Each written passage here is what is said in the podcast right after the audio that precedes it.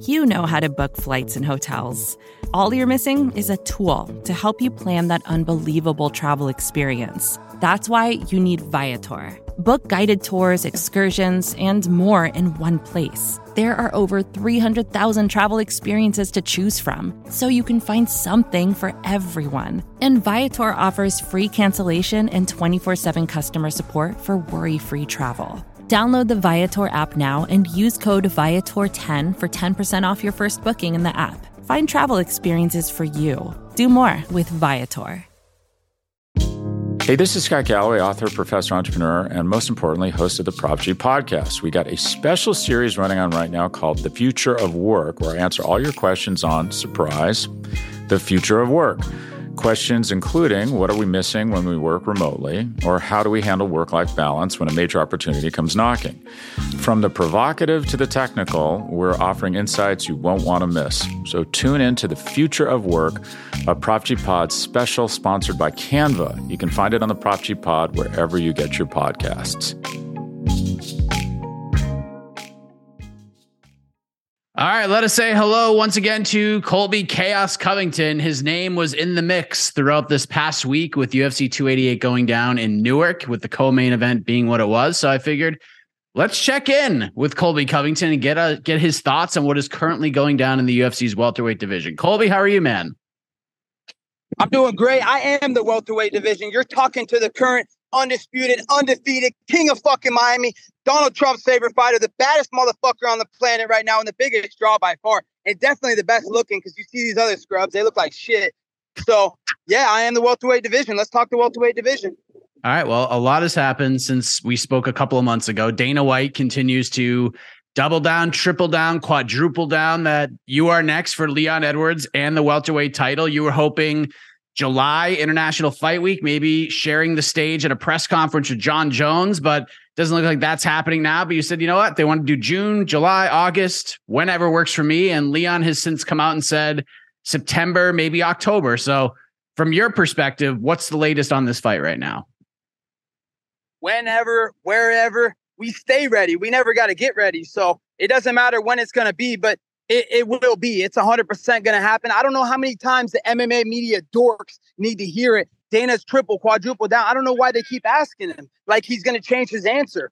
He knows what's best for business, and this fight's going to get done hopefully as soon as possible. I'm hoping August. That's that's my hope. You know, he turned down July and a home date in London, which which is sad because you know the people of London are great, passionate fans, and they deserve a big homecoming show, a pay per view. I mean, they got a fight night, and that's going to be a good show still. But why not give him a welterweight undisputed uh, welterweight title fight? Leon robbed him of that. So, you know, Leon doesn't even like his people. He hates his people in, in London in the UK. And it's sad because those people are great people and and some of the most diehard fans I've ever witnessed in my life, in my career, going into an arena. So, you know, it, it sucks. But, you know, now it's got to be on US soil. Now he's got to come here like Cornwallis and surrender, just like at Yorktown.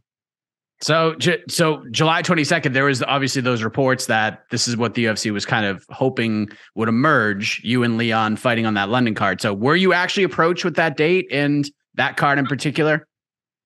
Yeah, I was approached with that date. You know, me and Dana sat down. We had dinner in Miami when the Miami show was going on, and uh, we talked about how he was going to change it from an ESPN Fight Night to a pay per view because he wanted to do right by the fans of London. I mean, those people in the O2 Arena are so passionate, such good, fun loving fans. You know, they're just, they make the, I mean, they make the environment just that much better. And just, you know, that's, so he wanted to, you know, make good on that. He wanted to bring them a good show, a pay per view headliner, you know, a title fight instead of just a fight night. And, you know, there's only one person to blame because they wanted it. I wanted it. I was begging for it to go to enemy, enemy territory and bring the wrath of 1776 again, you know, but there's only one person that didn't want it. Low IQ Leon.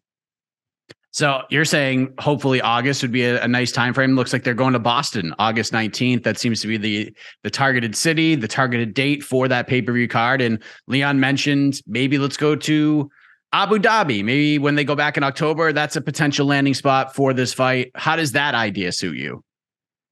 No, Abu Dhabi doesn't make sense. You know, like there, there there's other fighters that are going to fill up that card. You know, that are from around that region of the of the world. So you know, they, they have other great fighters over there. You know, the Dagestanis, they're going to occupy that card, and it doesn't make sense for him to fight there. So he doesn't get to call the shots. He's not the boss at the UFC. You know, that's Dana's job, and and leave, leave the big business to him. That's there's a reason no one cares about Leon. He doesn't draw the needle. He doesn't move the needle because because of shit like this. What are you doing delaying? Why do you want Abu Dhabi like seven, eight months later? Like, come out here, defend, prove that you're the best if you think you're the best, and let's get this going. But it, you know, Abu Dhabi doesn't make sense. Now he's got to come to American soil and surrender. Well, if they do Jon Jones Stipe at Madison Square Garden in November, that might not be a bad time to have you you and Leon fight, right? You can still get what you want. You get to do it in the Mecca again. But do you want to wait that long? I mean, of course I don't want to wait that long. You know, I've been ready for the last year. You know, I've been begging to fight someone. All these guys are ducking me. Comes out, you know, cum shot, dog face looking motherfucker ran away from my division because he was so scared of me. You know, now I got Leon playing the running game just like cum shot. So, you know, of course I don't want to wait there, but I'm gonna do what's best for business because I'm a company man. I love my company. I love the UFC. They're dear to my heart. They've changed my life. They've given me the American dream that, you know, I never thought I would have coming from a small town in Springfield, Oregon, like I came from. So for them to give that to me, you know, I'm going to always do what's best for them and what's the best business for the UFC. So whenever they want to get it going, you know, I think they're going to start putting pressure on Leon like, yo, you don't get to sit out and call the shots. You either come defend the title or we just strip you and it's the next man in line. So there's plenty of other big fights that can be made. You know, you have you know, the Rocky Four, me versus uh, Makhachev, champ versus champ. You know, that fight sells. You know, Conor's always there and available. You know, the the the Usman trilogy. There's a lot of great fights out there. So if he sits too long, he's going to get stripped. You think how how close do you, you think the UFC is to actually putting a fight like you and Makhachev together, like a champion versus champion fight? Because I mean, he did fight Volkanovski. It was a great fight. Really, really, uh, I enjoyed that very much. It was it's one of the most you know controversial yet highly discussed fights of the year. But Volkanovski is the featherweight champion right now. And technically, Makhachev has not defended his title against anybody in his division as of right now. So how close do you think that is to the UFC being like, you know what, let's if let's just say you win the title in your next fight, how close of a reality do you think that is that you would fight Makhachev champion versus champion? I think it's a very realistic uh, possibility, Mike. You know, there was uh, conversations backstage and and in the past that were had about that, you know, and if I could make 155, because I'm not a big 170, I don't cut much weight, 15 pounds, you know, 20 pounds max, you know, if I'm just completely eating as much as I can, stuff in my face. So, you know, I know we probably walk around around the same weight. You know, he's just a weight bully. He's cutting all that weight to get the advantage at lightweight because there's no wrestlers. There's no guys that can give him any trouble. So, of course, he wants to be in that division. You know, the same division his daddy Khabib used to own. So, you know, there's a reason Khabib never came to 170 and fought welterweights because King Colby's here and he knows I'll stop his wrestling and punch him in the face until he quits. You mentioned that you had dinner with Dana White when the UFC was in Miami. That was a, a month ago as we speak. And Israel Adesanya fought Alex Pereira, and in the co-main event, we had Gilbert Burns versus Jorge Masvidal, and we had this is the fight everybody seemed to be focused on. Once you were announced as the next contender, they're like, well, what if Masvidal beats Gilbert Burns? Then we can have that rivalry sort of play out the three piece into soda and do it that way. And Burns gets the win, and Masvidal goes on to retire. What, what was your reaction to that? Did because I didn't feel like you needed like a, a, a, sigh of relief once Masvidal lost because Dana kept saying like, look, I don't care what happens on this card. Colby's fighting for the belt anyways.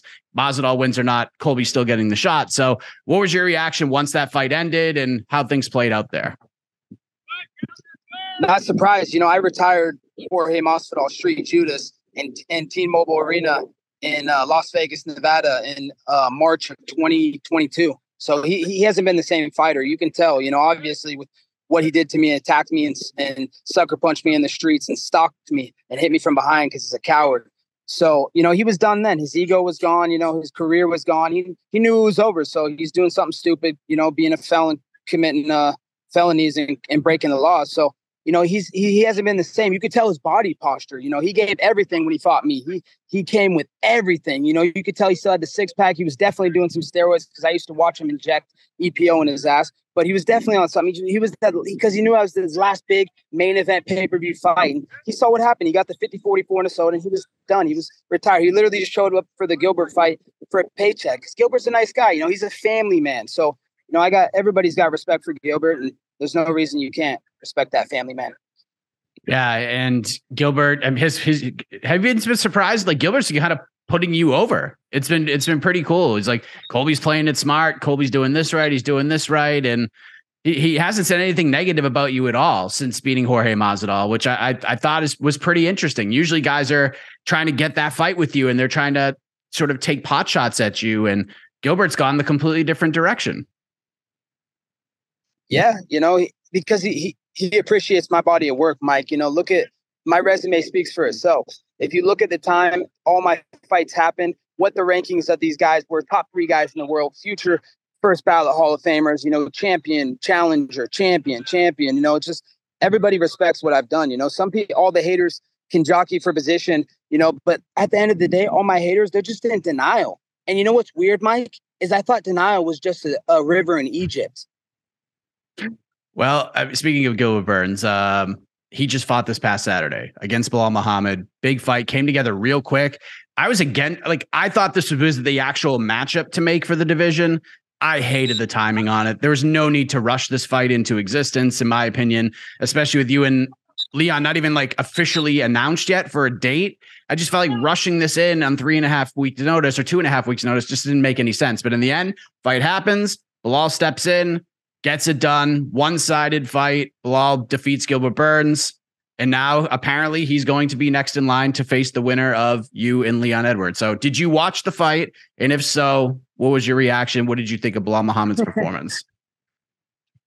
Dude, you, you think I'm gonna watch those fights? There was nothing hyped up or interesting about that fight or or any fight really. You know, I I never watch fights as it is anyways, but you know, I've got bigger business to attend to and to worry about than than we're at Waukesha, you know, the, the prelim gatekeepers in my division. So, you know, I think it's funny that those guys rushed out to have a, a quick training camp and, and turn around into that co-main event spot. Like they, the UFC, did, dude, Mike, do you realize this? The UFC didn't pressure those guys like, yo, we need you as the co-main. No, dude, that was a co-main event that was supposed to be at lightweight. So it's not like they pressured those guys. Oh, you, you know, you got to save the day and welterweight. Like you're going to move the needle because those guys don't move the needle. The only needles that Belal's moving, you know, Bill Lyle is moving the racist is is the needle he puts in his ass with all that growth hormone he's taking. It's, it's obvious as day, but that's another point in itself.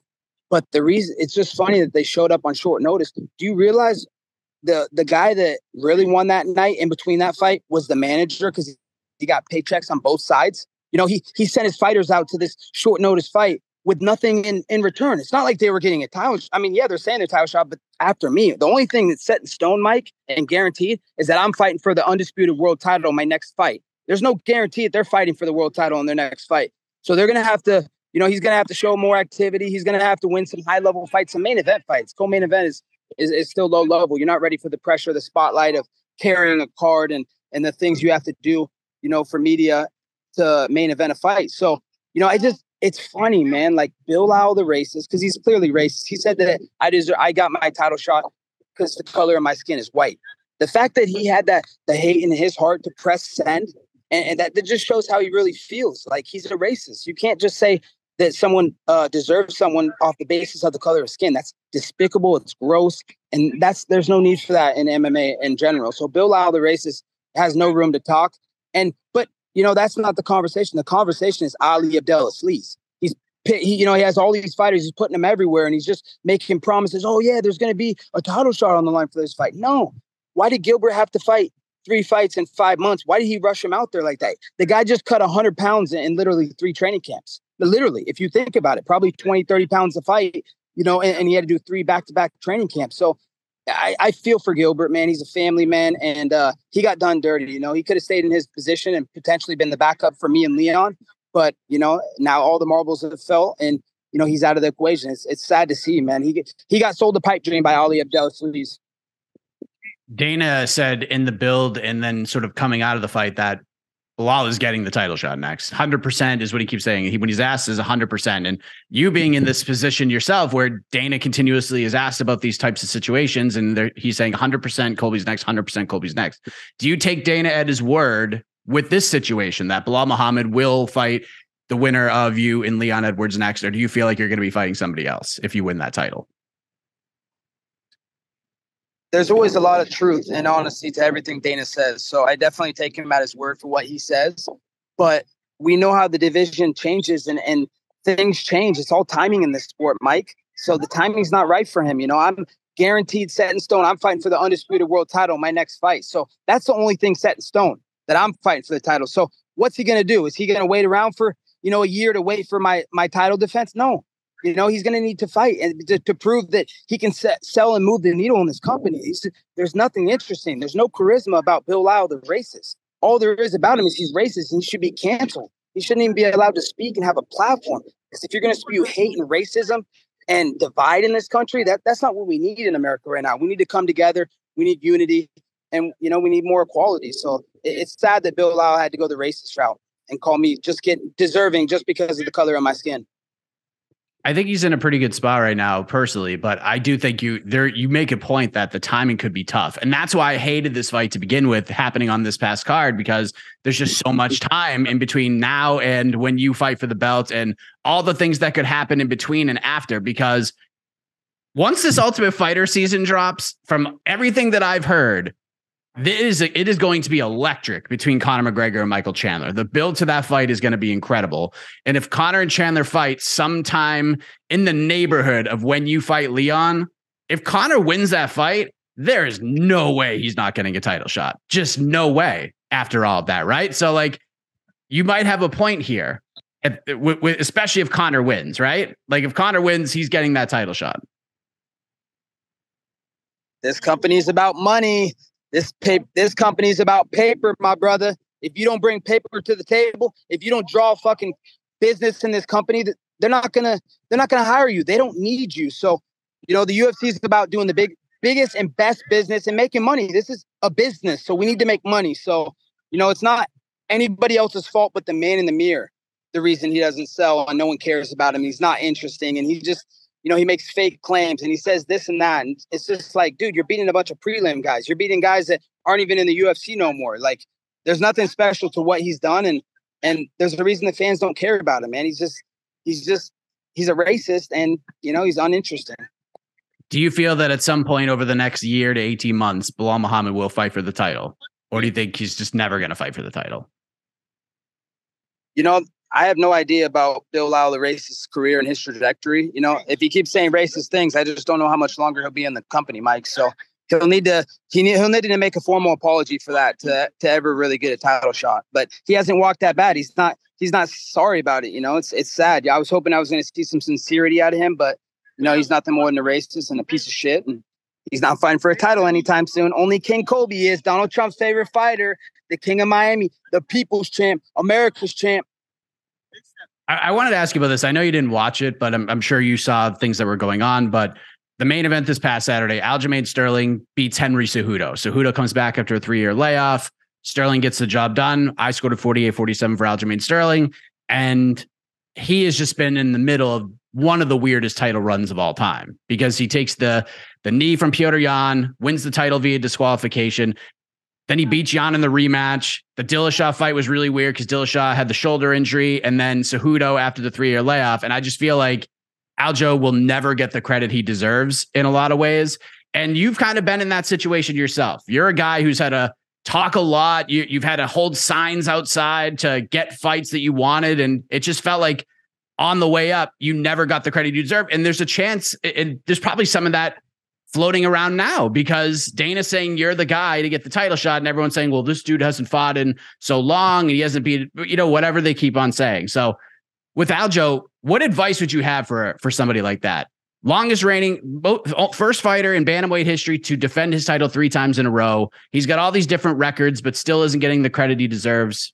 What, what, what would you say if Aljamain Sterling called you right now and said, dude, like, what is up here? Why can I not get the the the respect that I deserve and, and get put in the same categories as some of these other fighters in the sport right now. Yeah, you know, I just tell all just just just keep being you. You know, in, in due time, you know, people have no choice but to respect you. When you keep proving them wrong and just keep silencing them, that that's the best revenge. You know, success is the best revenge. So, you know, he's just got to keep doing his thing. He's doing great things in the business and the company. You know, you know, he's done making history at that in that division, the bantamweight division. So, you know, I think he's doing just fine, Mike, and he's not really too worried about the, the haters right now. I think he's worried about, you know, how his bank account looks. And what about Henry Cejudo? Says he might not fight again. Now he's saying, Merab, Merab really, let's go fight. Uh, what did you think of him coming back? You know, you're a wrestler, obviously. Henry's an Olympic gold medalist wrestler. Him coming back, coming up a little bit short against Aljamain Sterling. What if he called you right now? What would you say to him? I would I wouldn't answer the call, man. He's he's uh dude, the guy's he's just too fake. Hey, what's up, coach? Good to see you, bro. My bro. Yeah, I w- I wouldn't I wouldn't answer. I wouldn't give him advice because you know he's already tried to to copy and mimic me so much and, and watch my every move. And you know, I make a sandwich a certain way. He's going to try and make the sandwich the same way. So, you know, imitation is the, the most sincere form of flattery. Fair enough. And one more thing I wanted to ask you about. Um, we've had conversations about a guy who used to be in your division, Mike Perry. Mike Perry now has transitioned to the bare knuckle world and he it just seems like this is the thing for him. It seems like his personality's changed a little bit. He's becoming a star over there. He's becoming almost the face Who? of bare knuckle. Mike Perry. Who? Mike. Hey, what's up? Oh, good to see you, Javi. My brother. Who? Mike Perry. Never heard of him. He Never heard of Mike Perry? He used to. Oh, he used to. Why is he not there anymore? I don't know. You don't know? It wasn't because he's a loser, or was it because did he get his nose busted in multiple times and knocked out and tapped out and beat up in every which way? But now he's turned the corner in a different way. I didn't know if you've been paying attention. Guys fighting on the Indian reservation. Mike, we came to talk about the biggest and best business, the UFC, the best organization in the entire world. We didn't come to talk about jobbers. We didn't come to talk about guys who don't even have, you know, paychecks anymore in the biggest and best organization. We came to talk big business, Mike. So come on, ask me a real question. All right. Israel Adesanya, the middleweight champion of the world right now, gets the win over Alex Pereira. One of the last, I think actually the time before the after you were the backup fighter, the time it would have been a year since we had spoken, and we had, we had talked about you and Israel Adesanya. We were talking about you and Adesanya as a possible fight because the great Chael Sonnen put that out as an idea. That was like you thought to yourself, "Ooh, this is actually pretty good." But is that something you're still eyeing at some point? Like, let's go up to 185 and fight Adesanya because you feel like at some point he's going to move up to 205 and try to slay that dragon. But do you feel like you and Adesanya could get some business done before he does make that move? Absolutely. I think that's a that's a huge fight, you know, and it's a, a, fight of high magnitude. So I like the matchup to be honest. I just I don't think he can hang with me. I think I take him down. I beat him from pillar to post and I just break him inside that octagon. He can't hang with the cardio king. And I've been doing extra in the cardio to get my bedroom cardio right. So, you know, he's not ready for Raw America Steel and Twisted Sex Appeal. So, you know, I would love that fight. Champion versus champion, you know, USA versus wherever he's from, New Zealand or whatever and, and, you know, let's get this going. But you know, I don't think he wants to fight a, a high level wrestler like me, someone that can just keep up and be in his face the whole entire time, pressure him. He's not. I'm not just going to shoot one takedown. I'm going to shoot five thousand takedowns and be in your face and break you. So, you know, I, I would love that fight. You know, if if that's what UFC wants to do, I'm here. I'm a company man. I'm a businessman. So I care about the company and whatever the company wants to do. I want to do the biggest and best company, biggest and best business for the company. The UFC, greatest organization in the world. Well, we appreciate your time as always, Colby. Uh, I, I, it looks like you're at the gym, so I don't want to take up any more of your time. You're always. I'm, uh, I'm over. I'm out here. I'm out here, uh, showing support to the local community football players. Oh damn! Okay. Hey, what's up, coach? Belt back, That's right. We've been in that fucking belt. That's awesome. You got to All right, look at this. Look at this. Some, Say hi. Get hey, on the gridiron. How you doing, Coach? Coach, how are you? I'm doing great. Yeah. Yeah, he's all, he's always out here supporting us, man. It's been a bless. We're, we're, we're the chaos crew. You know what I mean? West Broward Bobcats. What's up? Say what's up, West Broward Bobcats. That's wild. Very cool. Yeah, man, Coach, awesome. Thanks, thank you very much. All the best to you and all the best to you, Colby. I appreciate the time. This is very, very cool. This is very, very cool. Absolutely, man. I appreciate the time too. And thanks for showing some spotlight on the local community, high school, West Broward. And uh, let's go Bobcats. They're going to have a good football year this year. And God bless everybody in America. Yeah. Take care. God bless. More to dos, less time, and an infinite number of tools to keep track of. Sometimes doing business has never felt harder, but you don't need a miracle to hit your goals. You can just use HubSpot because their all in one customer platform can make growing your business infinitely easier. Imagine this high quality leads, fast closing deals wildly happy customers, and more benchmark breaking quarters. It's not a miracle, it's HubSpot. Visit HubSpot.com to get started today.